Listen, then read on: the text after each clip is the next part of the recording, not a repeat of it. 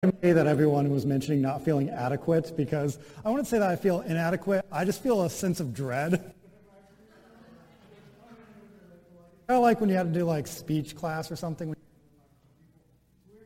A lot in a camp setting, but like there's something about like doing it at your home church that's always intimidating. So I just was very thankful.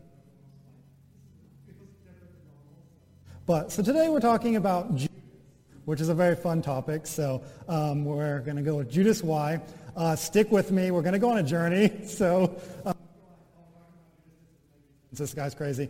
I am. So, but it'll be a fun journey. So we're going to kind of dig into it. So the reason why I guess this sermon came to happen is I, I guess five-year journey of my life had a moment where we were talking about our favorite disciples at camp, and I was like, it's going to sound really weird that my favorite disciple is Judas because who has Judas be your favorite disciple, but I just very much relate to his. But um, I'm going to try and dive into why that's the case. So the.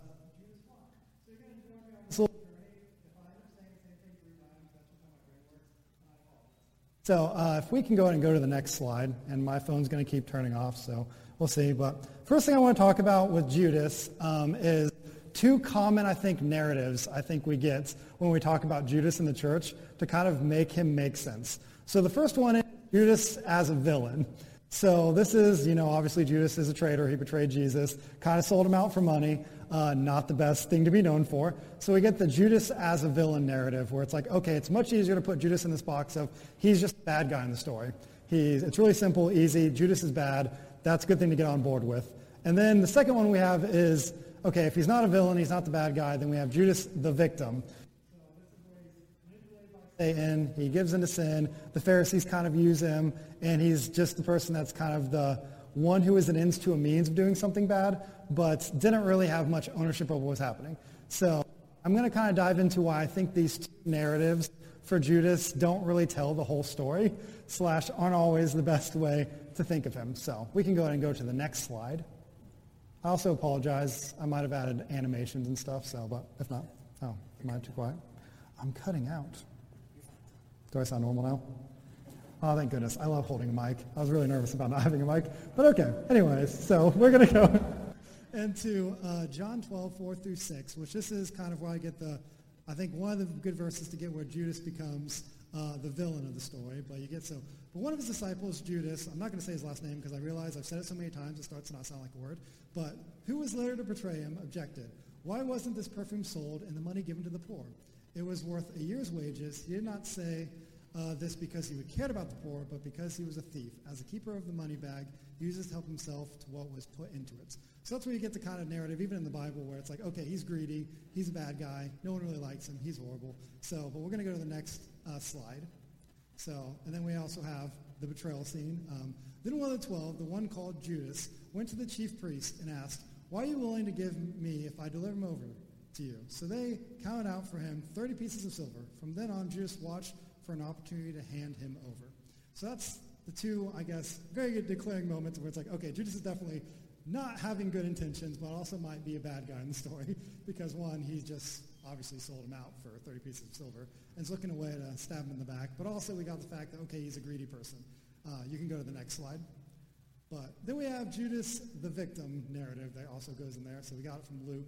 Um, then Satan entered Judas, called, I'm not saying his last name because I keep saying it wrong, one of the twelve, and Judas went to the chief priests and the officers of the temple guard, discussed with them how he might betray Jesus. They were delighted and agreed to give him money. He consented and watched an opportunity to hand him over to them with no crowd was present. So then we got the whole thing where it's like, okay, the chief priests, the officers, they're the ones that kind of want to get this thing going down. You can go to the next slide. Okay, so we got the villain narrative, we got the um, victim narrative. So I think those are very common if you've been in the church. We don't really like talking about Judas, so you probably have gotten to those two breakdowns of it. But I kind of want to go with two ones that I think get it a little bit better and get the story a little bit better. So first is um, Judas, the guilty disciple. So I think when we go with the villain thing, we forget the fact that he was called and he walked with Christ and he saw all the things and was a disciple. So we kind of like to go, okay, he's a bad guy villain, but we miss the point that he was part of the ministry too. So yes, he did something wrong. He betrayed Jesus and his loved ones, and he chose self-interest over Jesus. But I think if you just go with this villain narrative, you miss out the fact that he was still a part of the ministry and was still a disciple. Then we got the second thing with the victim narrative of the shamed disciple. He was tricked by sin, Satan, whatever one you want to use, and used by others to accomplish means, and then he felt shame about it. So the, this goes into why, Judas why, the whole sermon, why I want to talk about Judas. And this kind of goes into a being, I guess, a personal thing for me, um, and maybe most of you can relate to it. I feel like a problem with being a Christian, especially with my upbringing, is there's always like the sin, okay, that's a problem, but I struggle much more with the after effect of the sin. Um, it's like, okay, you do something wrong, but then you have this guilt and shame that just like lingers over you and slowly clouds out any good you can see in the world. And I think that's where Judas was right after his betrayal, is because I think he saw guilt, shame. He was a guilty disciple, he had shame, and I think he kind of missed the rest of the whole story of his whole ministry. So if you can go to the next slide. This is ex- going to be kind of the breakdown of where I think that plays out.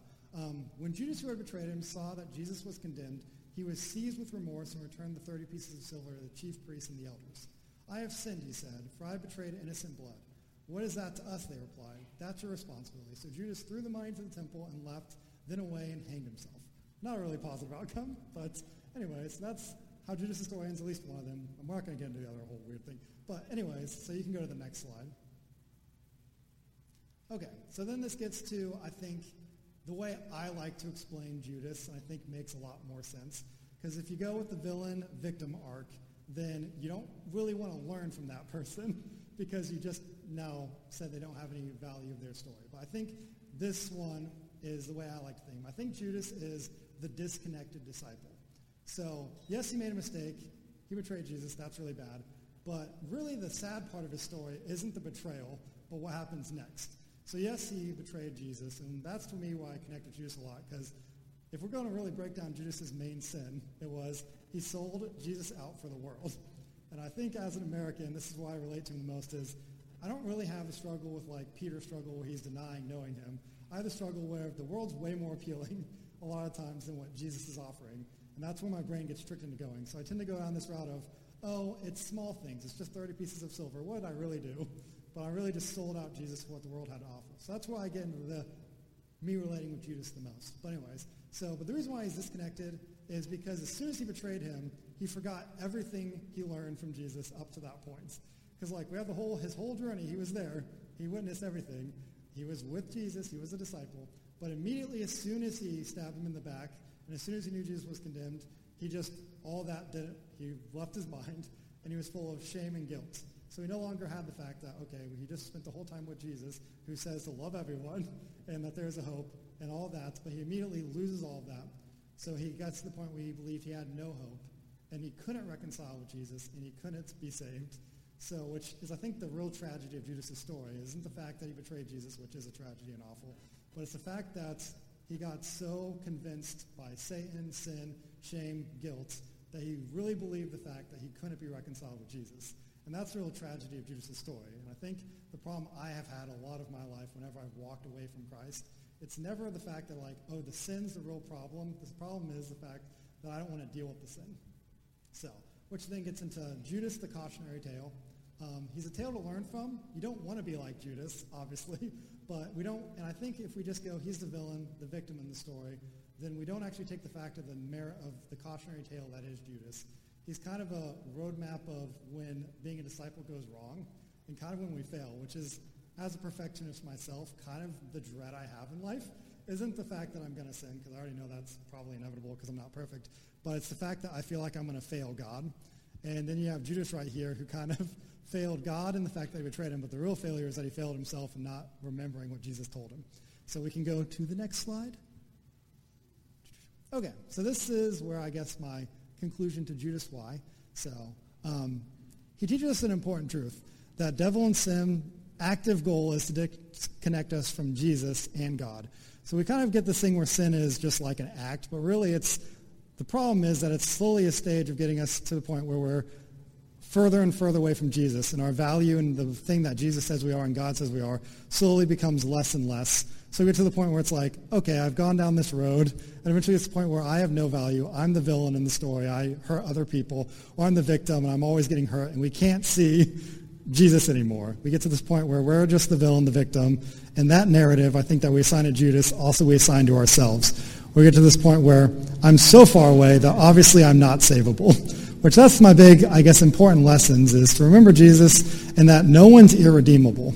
So I think sometimes we like to have Jesus Judas is this weird thing where he's like, Judas was irredeemable, but I really don't believe that's true. I think Judas had an opportunity, and I think the real tragedy is that he didn't wait. He didn't have hope to wait to get reconnected with Jesus. He kind of just gave up, gave in, he lost hope. So, but yeah, so that's the important, the importance of remembering Jesus is when life is hard, when we fail, that doesn't disqualify us. So like, even when, if we do the worst possible thing ever, we still have a hope that we can get reconnected. So, but I think that's the last slide. Let's just go ahead and make sure the slide's in if you want to go ahead and I think that's it. Okay, just making sure I don't miss anything of vital importance. But anyways, so thank you for sticking with me on my little journey. Um, might have been a little fast, might have been very succinct. I talk fast and I'm an intense person sometimes, but so, but anyways, but I just kind of wanted to share that, a short little thing of next time you talk about Judas and I think there's this dread in the room when Judas comes up because it's like, oh, we have to talk about Judas. He's the worst. I kind of want you to just think about the cautionary tale of Judas and then kind of the fact that while Judas has a bad end, I think he kind of, if there's one redeemable thing about Judas is he kind of give us a roadmap of the fact of what not to make the mistake, what not to do. And that's not to lose hope or to think we're irredeemable or not savable. Because that's just a lie that Satan likes to put into our ear so that we get further and further away. So, but thank you. And I will go ahead and hand it over to the band if they want to come up and I'll pray. So, um, you can bow your heads with me. Uh, thank you, God, for this opportunity to uh, have all these people have to listen to my ramblings. Uh, it's both dreadful for me, but also sometimes fun. So, and also I just thank you for the fact that um, you don't ever place us in a place where we can mess up so bad that there's no salvation and that we can't be saved. And even when things get dark and when things are kind of feel like there's no end in sight, there's no hope, we have you to cling on to to make us through the things because luckily we don't have to redeem ourselves. You already did that for us. So thank you, God, for everything you do. Amen.